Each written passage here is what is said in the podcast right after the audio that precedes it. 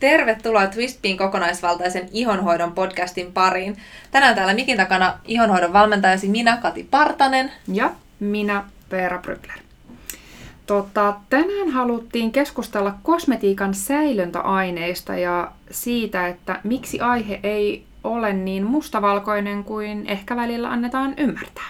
Joo, tämä on tällainen tosi puhuttava aihe, mistä tota, me ollaan valmisteltu itse asiassa blogia ja tätä podcastiakin jo pitkän aikaa ja jossain vaiheessa draftit meni jossain kymmenen sivun kohdilla, niin se ei ole koskaan tullut ulos, mutta nyt olisi ehkä sen aikaa, että ollaan yritetty tiivistää sellainen oleellinen sulle nyt sitten tähän podcastiin ja myöskin blogin puolelle. Tämä on tosiaan teema, joka nousee jatkuvasti kosmetiikan kiistellyimpien puheenaineiden ja raaka-aineiden joukkoon moni säilöntäaine on lä- käynyt läpi jonkunnäköisen kohun, joka niin kuin on näkynyt just isoissakin medioissa.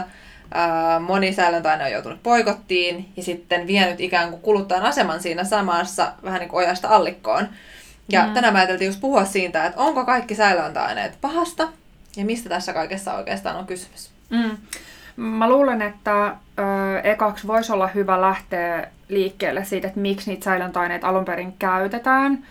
Öm, koska se on myös sellainen, että niin kuin just silloin ennen kuin itse opiskeli ihan biologia ja kosmetiikan valmistusta, niin ei ehkä tätä ajatellut mitenkään hirveän aktiivisesti.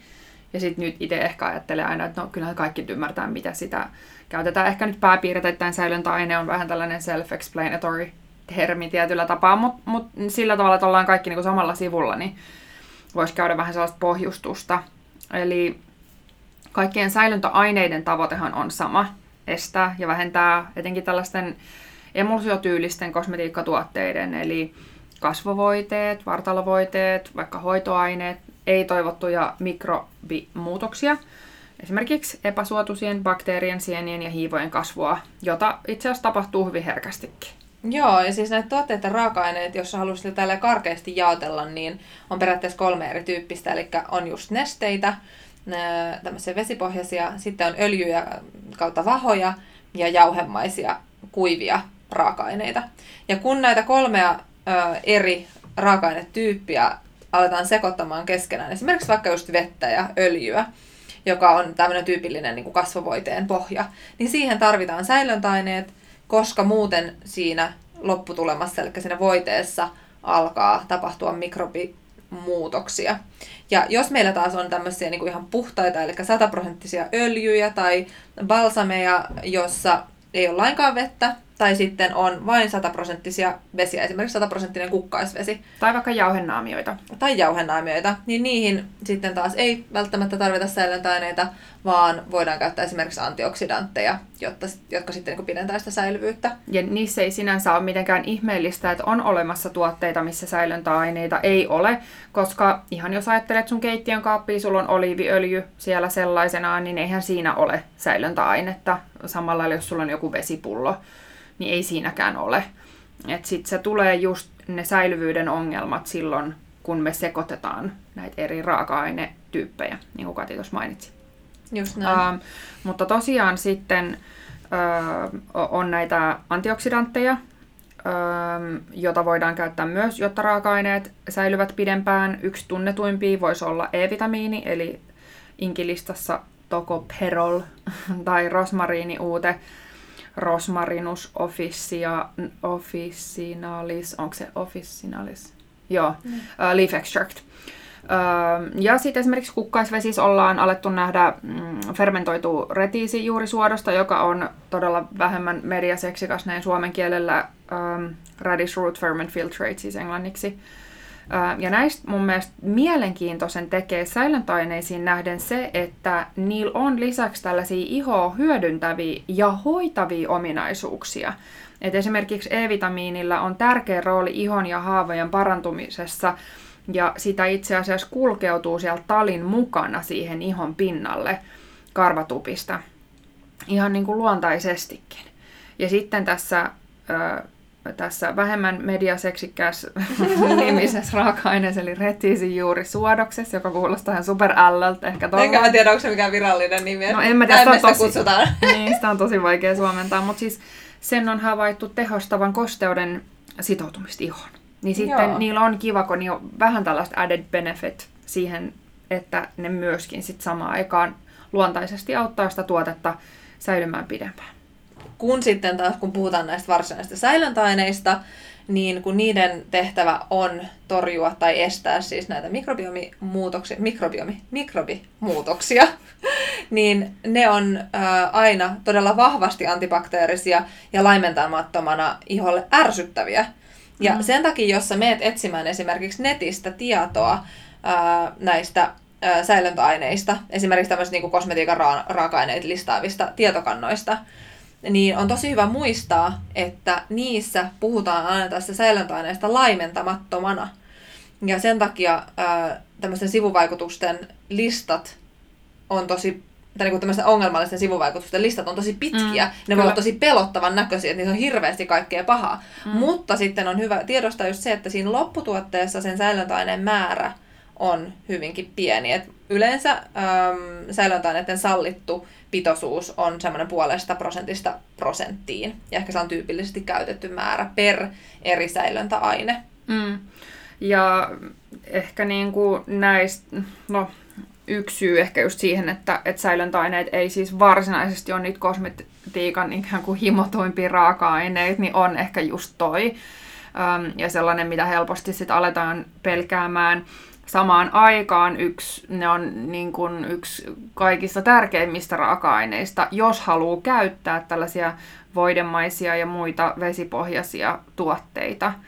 Mm, mm me täällä Twistpil kutsutaan näitä säilöntäaineita tällaisiksi infrastruktuuriraaka-aineiksi. Tällaisissa, näytän täällä katin hipsuja samaan aikaan. Eli tällaisiin raaka-aineisiin, jotka pitävät sen tuotteen kasassa. Ne ei ole siis iho hoitavia, mutta niillä on sitten kuitenkin tärkeä rooli sen tuotteen turvallisuuden näkökulmasta. Joo.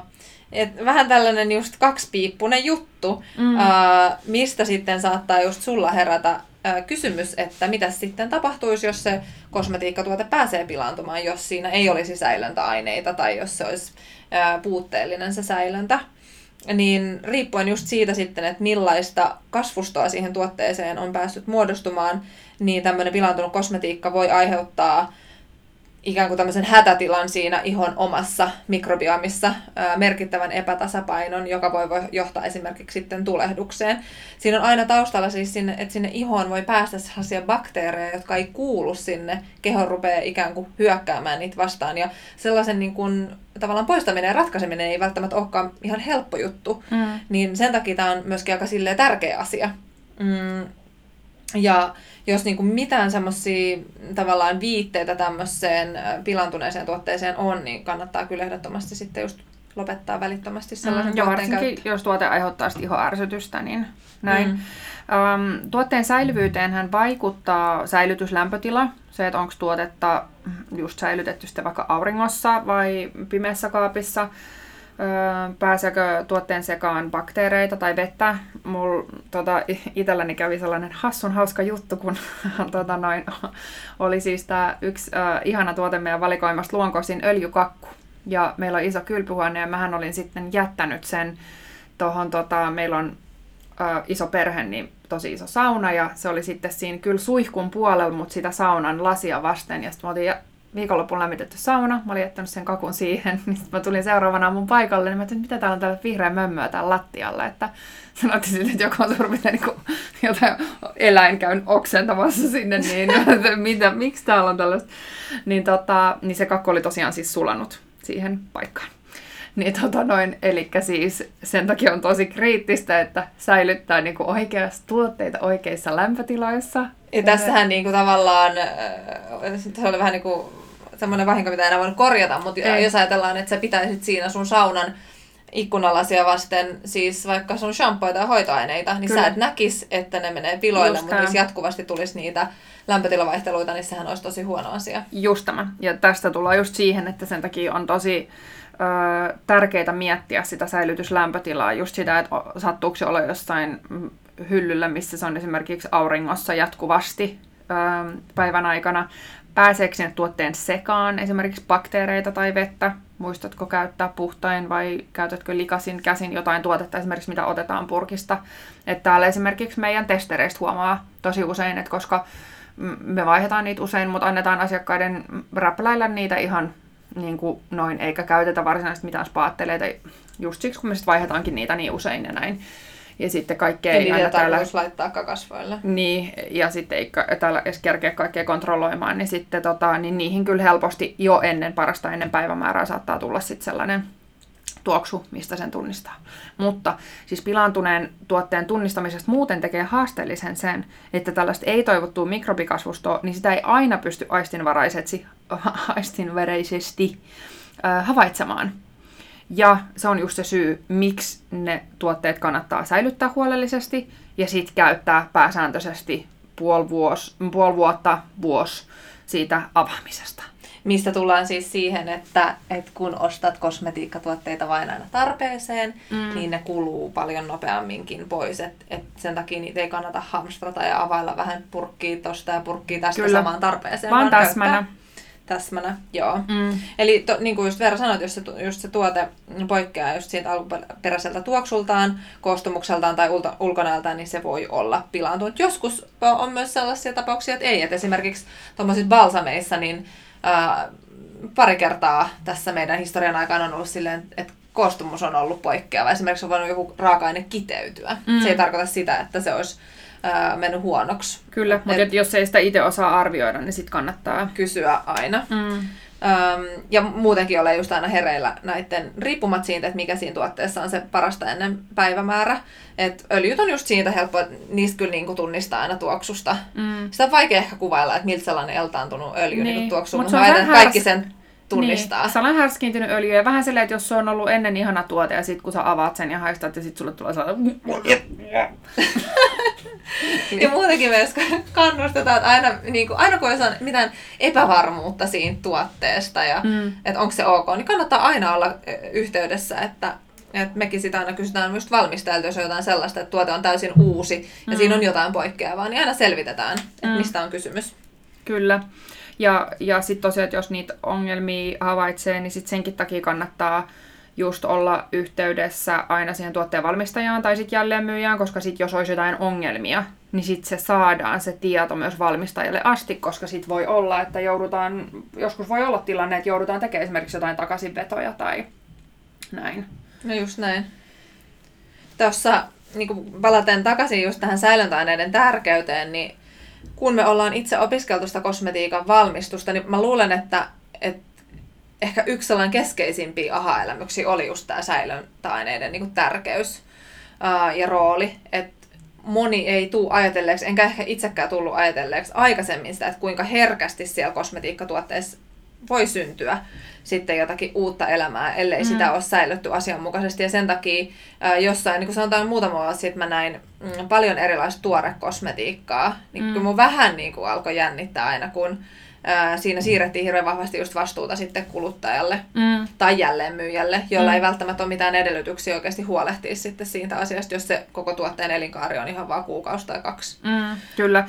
Ja sitten siis mä, se oli ihan mun mielestä mielenkiintoista. Me tehtiin siis koulussa siellä laprotunnille tällainen tehtävä, missä valmistettiin, oliko niitä nyt kolme vai neljä niin kuin tavallaan samaa tuotetta, ja sitten ne piti laittaa mm. kaikki niin kuin eri paikkoihin. Joo.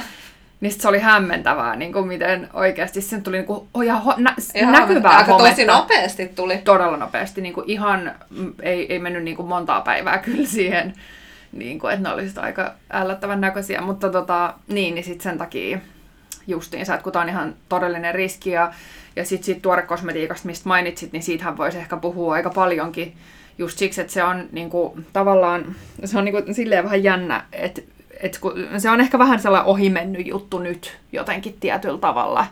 Mä en tiedä, onko se tuore kosmetiikka enää niin sellainen niin kuin jotenkin... Tämä tietysti et, puhutaan, ehkä se termi on mennyt vähän sekaisin, koska niin. ää, aika paljon puhutaan balmeista ja näistä tuorekosmetiikkaa. Mitä ne siis niin. sinänsä on, mutta niin. ehkä se, millä, mitä silloin, silloin aikaisemmin ajat takaa, niin se on niin kuin Niin, niin, se on, niin sitä olin just sanomassa, että se on silleen vähän hassu, koska käytännössä niin kuin, mm, että mitä se, niin kuin se ei sille tuorekosmetiikallakaan ole mitään virallista määritelmää.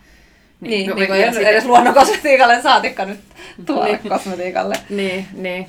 Ja tässä oli just noin juttua, että esimerkiksi raaka, toi Ylellä oli juttua, että raakasuklaat ei saa enää käyttää termiä raakasuklaa, koska koska Ne. sääntö Suomi, sitä ei ole niin virallinen termi, mutta okei, raakaruoka ehkä on sellainen selkeä, että sitä ei ole kuumennettu. Raakakosmetiikkaahan koulussa käytiin kanssa läpi, että sitä ei ole kuumennettu yli 40 asteen mm. öö, niitä tuotteita, niin siihen nyt on ehkä niin kuin jotain ohje. Mutta se tuorekosmetiikka on vähän vague, ja sitten käytännössä jos ajattelee tuorekosmetiikkaa, niin sitten itse ajattelisi ehkä silleen, että se on niin kuin just mahdollisimman tuoretta kamaa, että se on valmistettu tietyllä tavalla niin kuin, tosi lähellä, ää, tai niin kuin, ei lähellä, vaan siis niin kuin aikajänteisesti lähellä. Ja sitten tota noin, näin, mutta kun sitten tuorekosmetiikalla ehkä viitattiin tällaisiin emulsioihin ja muihin, mitä oltiin, missä oli sekoitettu näitä erityylisiä raaka-aineita, ja sitten niissä ei ollut vain käytetty säilöntäaineita, niin se tuntuu jotenkin holtittomalta. Niin, Kun joo, sitten se on taas- niinku tuntunut jäävän nyt pois onneksi. Niin, Että, kyllä, koska siinä oli tosiaan kuluttajalle siirrettiin aika iso riski. kyllä. Um, noista säilöntäaineista puhuttaessa niin, ja niitä niinku tarkastellessa, niin, niin tota, on hyvä ottaa huomioon tiettyjä asioita. Um, yksi tämmöinen olisi just se, että, että kun me tarkastellaan niinku sitä kosmetiikkamarkkinaa bisneksenä, niin on toimijoita, joiden intresseissä on valmistaa niille tuotteille ihan järkyttävän pitkiä hyllyikiä.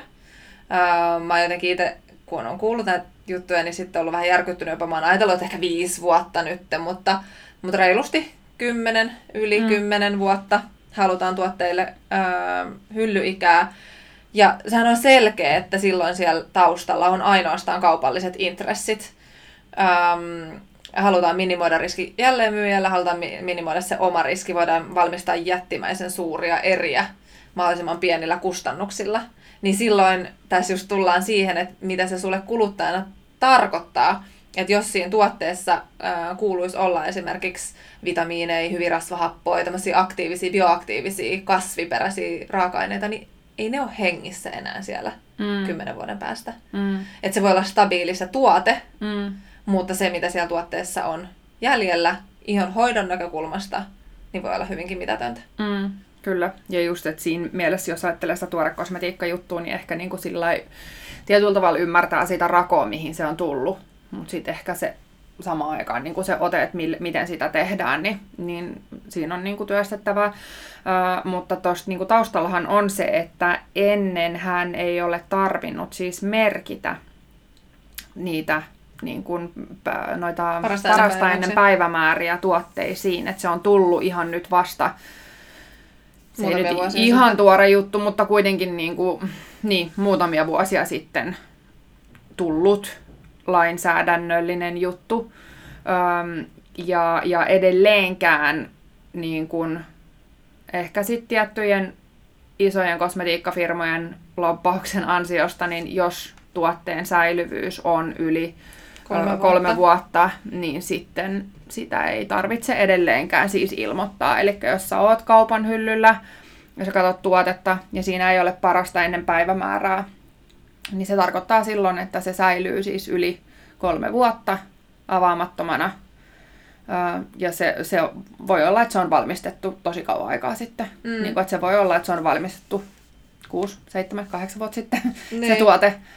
Ö, niin tota, niin se, se on myös sellainen ehkä, mitä moni kuluttaja ei tiedä, jos ajattelee, että haluaisi jotenkin, varsinkin, niin kuin, en mä tiedä, iho ja oma keho jotenkin sellaista, että haluaisi sellaista niin kuin, tuoretta ja, tai jotenkin sellaista niin kuin freshia Niin, jos sä haluat niinku sen maksimaalisen hyödyn niiltä sun rahoista, niin, Niin. niin. niin silloin kannattaisi just mahdollisimman tuoret. Ja tämä on semmoinen jännä niinku aihealue, koska meille nämä on tieten, tietyllä tapaa ollut aina itsestäänselvyyksiä, mm. että me ostetaan tänne meille noin, ne on aina maksimissaan kuukauden varastoa. Mm. Ää, tuotteet kiertää tosi nopeasti. Esimerkiksi mun mielestä Olivia Klein on hyvä esimerkki brändistä, joka ei niin millään tasolla ole tuore kosmetiikkaa as such. Niin, ei mainosta Mut- itseään mitenkään niin. olevan. Mutta siis meidän varastot kiertää täältä ö, jossain viikossa parissa ulos ja heidän oma varasto kiertää kuukaudessa parissa. Mm. Eli sä saat aina tosi tuoret. Eli heidänkin niin tuotteiden kanssa tavallaan, mitä mä monesti sanoin asiakkaille, että et ei niitä kannata hamstrata mihinkään hyllyyn. Mm. Koska kun sä nyt ostat sen, jos sanotaan, että vaikka sä tykkäät jostain heidän tuotteesta tosi paljon, nyt ostat sen nyt, minkä sä nyt tarvitset. Ja sitten tuut hakemaan 3-6 kuukauden päästä sen seuraavan, jolloin sä saat 3-6 kuukautta tuorempaa tavaraa. Mm. Eli se on jotenkin, meillä on ollut niin itsestäänselvyys, että se Mm. varasto kiertää ja valmistajat ei tuota sitä tavaraa sinne varastoihin lojumaan, vaan raaka-aine tulee niin kuin aina mahdollisimman tuoreena sinne Kyllä. tuotantolinjaan ja sitten purkkiin. Ja... ja esimerkiksi Nourish Londonillahan he oli esimerkiksi I Love Me-messuille silloin valmistanut nimenomaan meidän asiakkaille. Ne oli mm. tehty ne kamat niin kuin sinne. Kyllä, ja aika monesti ne tulee tosi tuoreena sieltä. Kyllä, niin, joo. Melkein niin. suoraan linjastosta, mutta niin. just kuukauden Kyllä. Uh, no, toinen ehkä sellainen näkökulma, um, sit, mitä me halutaan tuoda siihen säilöntäainekeskusteluun, on se, että et säilöntäaineet kuitenkin on aina uh, hyvin, siis usein, niin uh, allergisoivia, herkistäviä. Ja tämä on ollut hyvin nähtävillä kosmetiikkamarkkinoilla, kun joku säilöntäaine on kielletty, jonka seurauksena sitten jotain muuta on alettu käyttämään suuria pitoisuuksia, josta on sitten puolestaan seurannut tälle uudelle säilöntäaineelle tällainen yliherkkyysepidemia. Niin, tästä siis hyvä esimerkki on justiinsa, kun parabeenihysteria oli valloillaan, mitä varmasti kukaan ei ole voinut olla huomaamatta, niin valmistajat sitten tietenkin, koska ne haluaa alkaa mainostamaan tuotteita, jotka on parabeenittomia, niin he pitää vaihtaa johonkin toisen säilöntäaineeseen, koska se tuote edelleen pitää säilyä, niin vaihdettiin silloin ä, tosi paljon mittiin, ja sitten mitin ä, ärsytysoireet räjähti käsiin. Mm koska sitä alkoi olemaan sitten taas yksittäisen kuluttajan niin monessa tuotteessa. Ja se Et... todettiin, että se ei välttämättä ollut ollenkaan parempi vaihtoehto kuin se ei, parabeeni. Ei, ei. Niin sitten tavallaan just tulee tällainen yliherkkyysepidemia, koska se altistus on ollut tosi suuri, kun yhtäkkiä tätä yhtä säilöntäainetta löytyy joka tuotteesta. Ja sitten jos sä rupeat laskemaan sitä sun omaa purkkikokoelmaa, että sulla on shampoot ja hoitoaineet ja eri hiustohoitotuotteet, meikit, kasvovoide, kasvojen puhta putsausaine, niin yhtäkkiä sulla rumpsista hammasta, hammasta kodinpuhdistusaineet. Niin, niin se niinku määrä on massiivinen ja sitten jos sulla yhtäkkiä on yhtä säilöntäainetta, niin sitten se kumulatiivinen vaikutus on niin suuri, josta seurasi tämä. Ja sitten nythän sitten mitti on kielletty iholle jätettävistä tuotteista, eikö olekin? Niin. Onko se jo pois huudeltavista? Ei. Ei ole. Niin, se pois huudeltavista, niin siellä se, siellä se löllöttää. Roikkuu vaan. Mutta niin. siis tämä on just se syy, miksi me puhutaan usein siitä kosmetiikan kuormittavuudesta. Että on tosi tärkeää sinun kuluttajana muistaa se kohtuus kaikessa ja tarkastella sitä omaa ihonhoitorutiinia ja, ja niin kuin, tavallaan nyt voisi puhua just siitä kemikaalialtistuksesta mm. kokonaisuutena. Mm. Vaikka Ää, ymmärretään väli, tällainen kommentti tänne, että vesikin on kemikaali siis, niin. siis, mutta tällaisista niin kuin, kuormittavien kemikaalien kuormituksesta. Justin näin. Niin. Mutta sulle olisi niin kuin, järkevää just se, että, että sä huolehtisit siitä ja miettisit vähän sitä, että, että se sun rutiini ei ensinnäkään sisällä montaa kymmentä eri tuotetta, koska sä et tarvi niin montaa sä katsoisit vähän sitä, että yksittäisissä tuotteissa ei ole kymmeniä eri raaka-aineita. Kymmenen, maks 20. Mm. Enempää sä et oikeasti tarvi. Jos mm. on 50-60 raaka-ainetta, niin siellä on aivan liian paljon kaikkea. Ja välikommentti tuohon myöskään sitä yksittäistä raaka-ainetta ei ole mitään isoa pitoisuutta silloin. Kyllä, just näin. Mm. Ja sitten myös se, että, että siellä sun rutiinissa olisi mukana tämmöisiä tuotteita, joissa ei ole näitä infraraaka-aineita, eli esimerkiksi just tämmöisiä sataprosenttisia kasvoöljyjä tai balsameita tai kukkasvesiä. Mm. Ja puhdistukseenkin löytyy esimerkiksi öljyputsareita löytyy valtava hyviä vaihtoehtoja. Kyllä. Et jos sä ajattelet, että sä käyt esimerkiksi kampaajalla, sä lakkaat kynsiäsi säännöllisesti, meikkaat lähes päivittäin, tuoterepertuaari myös ihonhoidon puolella on suuri, niin se on aika todennäköistä, että, että niitä ongelmia alkaa ilmetä jossain vaiheessa – nämä herkistymiset ei ole sellaisia, että ne tapahtuu yhdessä yössä, vaan pitkän ajan seurauksena. Ja se on esimerkiksi just se syy, miksi moni on vasta aikuisen alkanut saada merkkejä allergiasta, herkistymisestä, esimerkiksi kosmetiikan raaka-aineille. Ja, ja näiden epä, niin kuin, tällaisten niin kuin ison kosmetiikkamäärän epäillään olevan myös osasyynä tulehduksellisiin ihongelmiin, esimerkiksi perioraalidermatiittiin tai rosaseaan. Niin nämä on aika merkittäviä juttuja, että ei, ei kenellekään tuu se mitenkään niin kuin yhdessä yössä.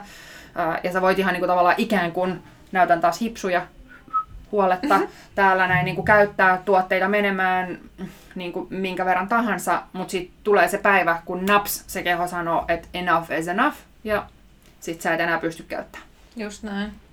Et yksi sellainen niin kuin tyypillinen ero luonnonkosmetiikan ja niin sanotusti tämmöisen perinteisen kosmetiikan välillä on se niiltä odotettu hyllyikä. Eli niin kuin mä tuossa vähän sivusinkin aikaisemmin, niin, niin kuin perinteiseltä kosmetiikalta ikään kuin odotetaan tällaista pitkää hyllyikää, jotta sen tuotteen myynnin kanssa ei tule kiire, sen hävikistä ei tarvitse murehtia ja sitä voidaan tuottaa sekä sitten ostaa jälleen myyntiin isoissa erissä. niin tämä tietenkin asettaa justiinsa ihan erilaisia vaatimuksia ja odotuksia sille sen tuotteen säilöntäainevalinnoille. Mm. Öö, luonnonkosmetiikan säilyvyys, jos nyt vertaa luonnonkosmetiikkaa ja synteettistä, mitä me ei yleensä tykätä tehdä, mutta, mutta nyt tässä poikkeuksellisesti tehdään, öö, koska se luonnonkosmetiikan säilyvyys avaamattomana on puolestaan, tai kun se, se on niin kuin lyhyempi kuin sen perinteisen kosmetiikan, ja tämä tosiaan ei välttämättä ole yhtään huono asia, niin kuin tässä ehkä käytiin läpi, jos, tai voit ehkä rivien välistä ymmärtää. Ja siinä taustalla on kaksi seik- ehkä sellaista niin pääseikkaa. Öö, et luonnolliset raaka-aineet on tyypillisesti epästabiilimpia öö, ja sitten ne niin kuin oikeasti tavallaan ne on niin kuin eläviä en mä tiedä, organismeja, ne on niin kuin eläviä juttuja. Eli jos sä ajattelet vaikka joku oliiviöljykin, niin kyllähän se se, niin kun, se ruuaslaitossakin käytettynä, niin se niin kun kestää aikansa ja sitten kyllä sit voi jossain vaiheessa se rupeaa niin esimerkiksi härskiintyä. Kun sitten taas ehkä perinteisellä kosmetiikalla käytetyt tällaiset hyvin pitkälti laboratoriossa valmistetut raaka-aineet, prosessoidut raaka-aineet, esimerkiksi mineraaliöljy, niin kyllä se niin säilyy ihan eri tavalla. Öm, ja sitten samaan aikaan siinä, jos niitä raaka-aineita vertailee, niin sit siinä luonnollisessa oliviöljyssä, arganöljyssä, niin niissä on niin paljon muitakin niitä tärkeitä raaka-aineita kuin sitten vaan se itse öljy, joka estää kosteuden haihtumista iholta. Kyllä, ja sitten just niin kuin luonnonkosmetiikan valmistajat, kun ne ei halua tehdä niitä tuotteita istumaan hyllyissä. Heidän just. motiivit tehdä niitä tuotteita on aivan muu kuin raha lähtökohtaisesti. Niin, Eli jos kyllä. mä mietin näitä brändejä, kenen kanssa mekin tehdään. Niin, niin tämä on se toinen seikka. Just näin. Niin. Eli se yksi, se, että ne on vähän epästabiilimpia, ne käyttäytyy eri tavalla kuin synteettiset, ja sitten just toinen, toisen toi, mitä Kati sanoi, että et, et ei niin kuin luonnonkosmetiikan valmista, että se, se eetos ja se jotenkin, en mä tiedä, missio siellä taustalla on niiden tuotteiden tekemiseen on aivan täysin erilainen. Ja sitten ehkä lisäksi itse asiassa kolmantena, ähm, tulisi mieleen se, että, että luonnonkosmetiikan valmistajat, niin ne ehkä uskoo enemmän tällaiseen bioaktiivisuuteen, aivan kuten ruoan kanssa, että kasveistakin saa parhaan tehon irti, kun ne käyttää mahdollisimman tuoreina. Niin sitten se tuotteiden istuttaminen hyllyissä vuosikausia, kymmeniä vuosia, niin se on ihan niin kuin järjetön idea. Mm. Kun sitten taas, jos mietitään sitä, että kun se tuote on avattu, niin siinä ei välttämättä sit olekaan yleensä niin suurta eroa. Että yleensä mm. se on niin kuin se puoli vuotta viiva vuosi, mikä mm. sekä luonnon kosmetiikka että perinteinen kosmetiikka säilyy. Eli niin. tässä tullaan just siihen, että ostat sen, mitä tarvitset, käytät sen ja ostat sitten vasta lisää. Just näin. Just näin. Riku varmaan nauraisi tässä vaiheessa, jos olisi tota noin, täällä mukana kuuntelemassa, koska koko ajan vaikut, aina kun toinen puhuu, niin toinen täällä nyökyttelee sillä joo, joo, no joo. Sehän nauraa meille. Joo. Olemme yksimielisiä. Niin.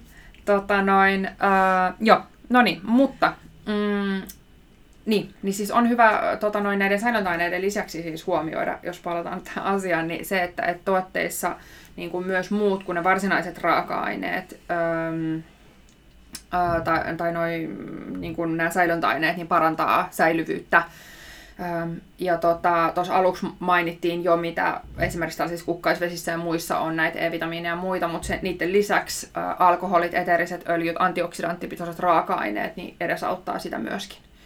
Ä, pakkaus, säilytystapa voi parantaa tuotteen säilyvyyttä, ä, mutta me ei ehkä täällä niin kuin, ikinä pelkästään niiden seikkojen varaan sitä jätettäisi, että et, et mä ajattelisin, että kysymys on ehkä enemmän siitä kokonaisuudesta, niiden yksittäisen säilöntäaineiden sijaan, että jotenkin, että se, se valmistaja on miettinyt sen kokonaisuuden niin, että se on niin kuin turvallinen erilaisissa olotiloissa ikään kuin, tai erilaisissa, mihin se tuote voi joutua, niin ne on niin kuin mietitty. Ne Mietistettu. Joo, just näin. Sen pitää olla juurikin mm. stabiili. Kyllä. Öö, mutta se on siis tosi niinku tuotekohtaista, että miten paljon ja kuinka monta niinku eri säilöntäainetta missä kussakin niin tuotteessa käytetään. Et meidän jotenkin semmoinen konsensus tästä asiasta on se, että sulle kuluttajana on suotuisampaa altistua pienille määrille eri säilöntäaineita kuin suuremmalle määrälle yhtä tiettyä säilöntäainetta, koska näihin liittyy tosiaan aina tämä herkistymisriski ja se on se niinku riski nousee sitä mukaan, miten sun altistus mm. nousee, Mm. ää, niin, niin tavallaan tämmöinen riskin hajauttaminen sillä, että sulla on erilaisia ää, eri säilöntäaineprofiililla säilyttyjä tuotteita, niin, niin se on niin semmoinen Mm. meidän näkemys tästä asiasta. Ja sitten myöskin se, että koska on niin paljon muitakin asioita, mitkä sitä kehoa kuormittaa, niin se, että sä pystyt kuormittamaan sitä mahdollisimman vähän lähtökohtaisesti, mm. niin se on niinku toinen juttu. Öm, no sitten monet ehkä, mitä, sellainen asia, mikä tulee esille kanssa, että no onko nyt luonnollinen säilöntäaine paremmin, parempi kuin synteettinen, eikö vaan? Mm. Se on niinku aika usein sellainen, mistä mist niinku tapellaan. Ja sitten jotain synteettisiä säilöntäaineita pidetään ihan sellaisin punaisin vaatteina, että oh hell to the no, ei niinku muuten käytetä ja ei saa laittaa ja se on saatanasta ja ei niinku... Ja siis kyllähän meilläkin niin kuin meidän valikoimassa, niin ei me oteta ö, mitä vaan, mitä tahansa säilöntäaineita Mm. meidän valikoimaan. Et, et Mm. Sikäli olemme kanssa näillä barrikaadeilla kanssanne Tiety, niin. samaan aikaan. Voisi vaan sanoa just sen, että et säilöntäaineet, oli ne sitten luonnollisia tai synteettisiä, niin ei ne ole koskaan niin kuin varsinaisesti sille iholle hyväksi. Mm. Ne on siellä tuotteessa varmistamassa, että se tuote pysyy stabiilinsa. Kyllä. Ni- niillä ei ole mitään hyötyä sun iholle. Niin. Ei, ei ole mitään, että tämä on parempi tai huonompi Niin, niin, niin niin kuin ihon si- näkökulmasta. Niin siinä mielessä, kun ne on ka- ikään kuin kaikki tietyllä Mm. tavalla, niin kuin huo- tai ne on kaikki tietyllä tavalla kuormittavia. Mm. Se on ehkä se. Toki Ja- sitten just se, että, että koko ajan näitä tutkitaan lisää. Joo. Et mekin pyritään niissä olemaan aina niinku kärryillä, että mitä tapahtuu ja, ja näin, koska me tiedetään, että on kehoa kuormittavia, on karsinogeenisia Mm. ää, raaka-aineita, mitä saa käyttää kosmetiikassa, Mm. niin ei me niille turhaan haluta ketään altistaa. Mm. Just näin. Ja, mutta sitten esimerkiksi tuolla Ailavin-messuilla niin törmäsin usein asiakkaiden uskomukseen siitä, että luonnolliset säilöntäaineet ei voi allergisoida tai aiheuttaa yliherkkyyksiä. Niin siihen mä olin ihan silleen, että mitä? totta kai ne voi. että se ei tosiaan ole totta. Öm, se ei kuitenkaan tarkoita, että synteettiset säilöntäaineet olisi jotenkin parempi vaihtoehto. Et koska kaikkiin säilöntäaineisiin liittyy omat haasteensa. Ja sitten vielä sekin tietyllä tavalla olisi ehkä, niin kuin tuli tässä vielä mieleen, niin huomioida, että et ei se luonnollinen säilöntäainekaan missään puussa kasva. Mm. Että sekin joudutaan tietyllä tavalla prosessoimaan. Niin, öö, et, niin kuin, että ne on kuitenkin, ne, noi on niitä, noi infraraaka-aineet aika lähtökohtaisesti voisi sanoa, että varmaan kaikki, Kaikki sellaisia, ne on kaikki laboratoriossa tehtyjä. Se vaan, että miten ne sitten just käyttäytyy iholla, miten ne säilöö, minkälaiset vaikutukset niillä on ympäristöön, niin on monta eri kulmaa sitten, että miten ne ikään kuin poikkeaa toisistaan. Kyllä. Ja ja just mi- nämä mi- niin mi- mahdolliset vaikutukset niin kuin meidän kehossa Kyllä, sitten. joo, ja just, että miten ne säilöö sitä tuotetta, miten ne toimii. Siinä on niin mon, mon, tosi montaa eri näkökulmaa sit sille, että kun lähdetään tarkastelemaan yksittäisiä säilöntäaineita ja niiden hyvyyttä tai huonommuutta ikään kuin. Kyllä. Ja sitten tällainen niin luonnonkosmetiikan puolesta puhujina ja jälleenmyyjinä, niin me ollaan oltu paljon keskusteluissa itse ehkä henkilökohtaisesti kaikista eniten meistä, niin, niin Olivia Kleiniin liittyen, mikä on ikään kuin vähän niin kuin poikkeus tässä meidän valikoimassa, että se on säilytty ää, synteettisellä fenoksietanolilla, kun taas kaikki muut meidän tuotteet on säilytty luonnollisilla Mm. säilöntäaineilla. Ja Olivialla on tosiaan, ei, ei ole kaikki sen sarjan tuotteet, mutta siellä on osa. Niin, nämä emusiot. Mm. Ähm, niin, äh, niin tämä on semmoinen äh, mielenkiintoinen niin kun keskustelun aihe, missä on oltu, ollaan oltu äh, monesti mukana, äh, mutta meille on ollut tosi tosi tärkeää, että meillä on tämä sarja, missä on just erilainen säilöntäaine, koska fenoksietanoli sitten taas on, niin se on tosi laajasti käytetty, mutta superhyvin siedetty ja vähän allergisoiva. Ähm, ja meillä on valtava määrä asiakkaita, jotka ei voi käyttää luonnonkosmetiikan säilöntäaineita, esimerkiksi kaliumsorbaattia ja bensyylialkoholia, mitkä on Mm. Melkein siis joskus tuntuu, että on vaikea jopa löytää luonnonkosmetiikan tuotteita, missä niitä ei ole. Onneksi on myös muitakin, mutta, Mm. ähm, mutta ei ole mikään helppo rasti aina, niin sitten se on Mm. tosi tärkeää, Mm. että on vaihtoehtoja. Niin, kyllä, just näin. Ja, ja sitten tota noin, niin, niin mitähän mulla tuli mieleen tosta jotain, öö, jotain vielä siitä. siitä Mutta tuossa on Olivia myös taustalla se, että, että just näistä niinku eri... Niin, mun piti sanoa siitä Olivia Kleinista siis itsestään, että kun hän on, tai kaksi juttua tuli, että kun Olivia Klein on itse tosi herkistynyt kaikille, että just hän ei pysty tulemaan johonkin messukeskukseen ja näin, että ko- koska hänellä on niin moni eri juttuja, niin sitten tota noin, se, että hän on niinku miettinyt niin tarkkaan sen, että se olisi mahdollisimman vähän allergisoiva ja herkistävä, ja sitten samaan aikaan niillä on ihan huikeat luomupitoisuudet niiden tuotteissa. Niin, se on niin sarja, joka on kehitetty lähtökohtaisesti ihosairaille, niin. mutta palvelee loistavasti ketä vaan. Niin, koska ne on just nimenomaan todella bioaktiivisia ja sellaisia niin kuin sisältää aidosti vaikuttavia raaka-aineita, niin kuin ihan koko meidän sarja, tai koko toi, siis meidän, meidänkin valikoima, ei meidän sarja, vaan meidän valikoima. Koska meillä on ollut ideana se, että me halutaan kuratoida tosi tarkkaan tällainen laadukas kokonaisvaltaisen ihohoidon valikoima, joka ei kuormittaisi sitä ihoa, kehoa, ympäristöä, ää, niin, niin sit me ollaan tavallaan yritetty, tai ei yritetty, me ollaan mietitty näitä juttuja jo niin kuin sun puolesta. Ja siksi me ollaan myös valittu eri brändeiltä niin kuin sellainen kirsikat kakun päältä, niin kuin kaikki, niin kuin tavallaan, niin, etitty ympäri maailmaa parhaat ihohoitotuotteet valikoimiin. Ja koska meillä on eri brändeiltä niitä paljon, niin me ollaan vähän niin kuin hajautetaan jo sun puolesta valmiiksi sitä riskiä. Koska meillä, meiltä kun sä ostat, niin me ei olla ikinä silleen, että ne osta nyt nämä kaikki tuotteet tältä sarjalta. Että sun on niin pakko käyttää vaan tätä sarjaa. Sitten muuten sun ihohoitotrutiini menee niin kuin ihan blörinäksi. Mm. Vaan me valkataan niin kuin sulle siihen, mitä se sun iho tarvitsee, mm, niin sitten sen mukaan ne parhaat tuotteet just siihen sun, että meillä harvoin lähtee ihminen silleen, että sillä on niinku sitä yhtä sarjaa kaikki tuotteet, vaan Kyllä. ne on niinku ihan hajautettu sieltä eri brändien kesken. No nyt kun me ollaan puhuttu tästä riskin hajauttamisesta, niin sitten siellä toisella puolella saattaa olla vähän sellaista, apua, pitäisikö nyt pelätä noita säilöntäaineita. Niin ehkä sen verran otetaan, otetaan ää, tavallaan takaisinpäin, ää, mutta sitten kuitenkin niin kuin jatketaan vielä tästä, että et, ää, jos me katsotaan mm, tilastoja, niin esimerkiksi allergia.fi-sivuston mukaan noin 10 prosenttia meidän väestöstä on kosmetiikka-allergikkoja. Ja tyypillisempiä näitä allergian aiheuttajia on hajusteet, niistähän me ollaan puhuttu aikaisemminkin. Se mm. podcasti kannattaa myöskin kuunnella. Sitten on just niinku formaldehyde vapauttavat säilöntäaineet sekä hiusvärit. Eli kaikki säilöntäaineet ei siis kuulu edes tähän piiriin. Ää, mutta jos sä oot niin kun lukenut ja kuunnellut kaiken, mitä me ollaan niin kuin aikaisemmin puhuttu ja mitä tässä podcastissa mm, ollaan nyt höpisty, niin, niin, niin meidän tarkoitus ei ollut, että sulla tulee sellainen fiilis, että mä en enää ikinä koske yhteenkään kasvarasvaan, ää, enkä yhteenkään säilöntäaineeseen. koska siis mä väitän, että on ihan mahdotonta olla altistumatta kaikelle. Tai sit sun pitää niinku tehdä tosi paljon ehkä jo tietyllä tapaa mm. kompromisseja, jos mietitään kaikki, kaikkia niitä touchpointteja, mitä muuallakin kuin vaan siinä ihonhoitorutiinissa. Mm, just mainittiin tuossa aikaisemmin ruoka, kodinpesuaineet, hammastahna. Mm. Niin, niin sitten ehkä keskeisen, keskeistä on niin tehdä niitä tietoisia valintoja ja niin. tarkastella käyttämiä tuotteita kokonaisuutena ja välttää sitä turhaa kuormitusta. Niin. Eikö vaan? Niin. Niin se on Tehdä ehkä se parempia juttu... valintoja, hajottaa niin. sitä riskiä. Niin, ja just Vähän. ehkä tietyn, tietyllä tavalla tärkeintä on se, että ymmärtää niitä valintoja, mitä tekee.